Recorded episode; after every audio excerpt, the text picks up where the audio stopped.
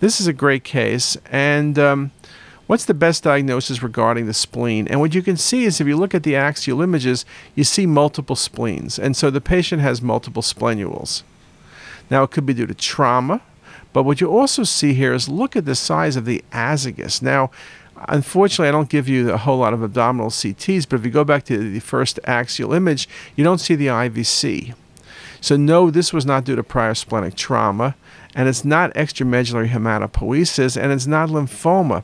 What it is is azygos continuation of an interrupted IVC, which is why it's so large, and now you see multiple splenules, and they go in a syndrome together. So, just a very, very nice example of that.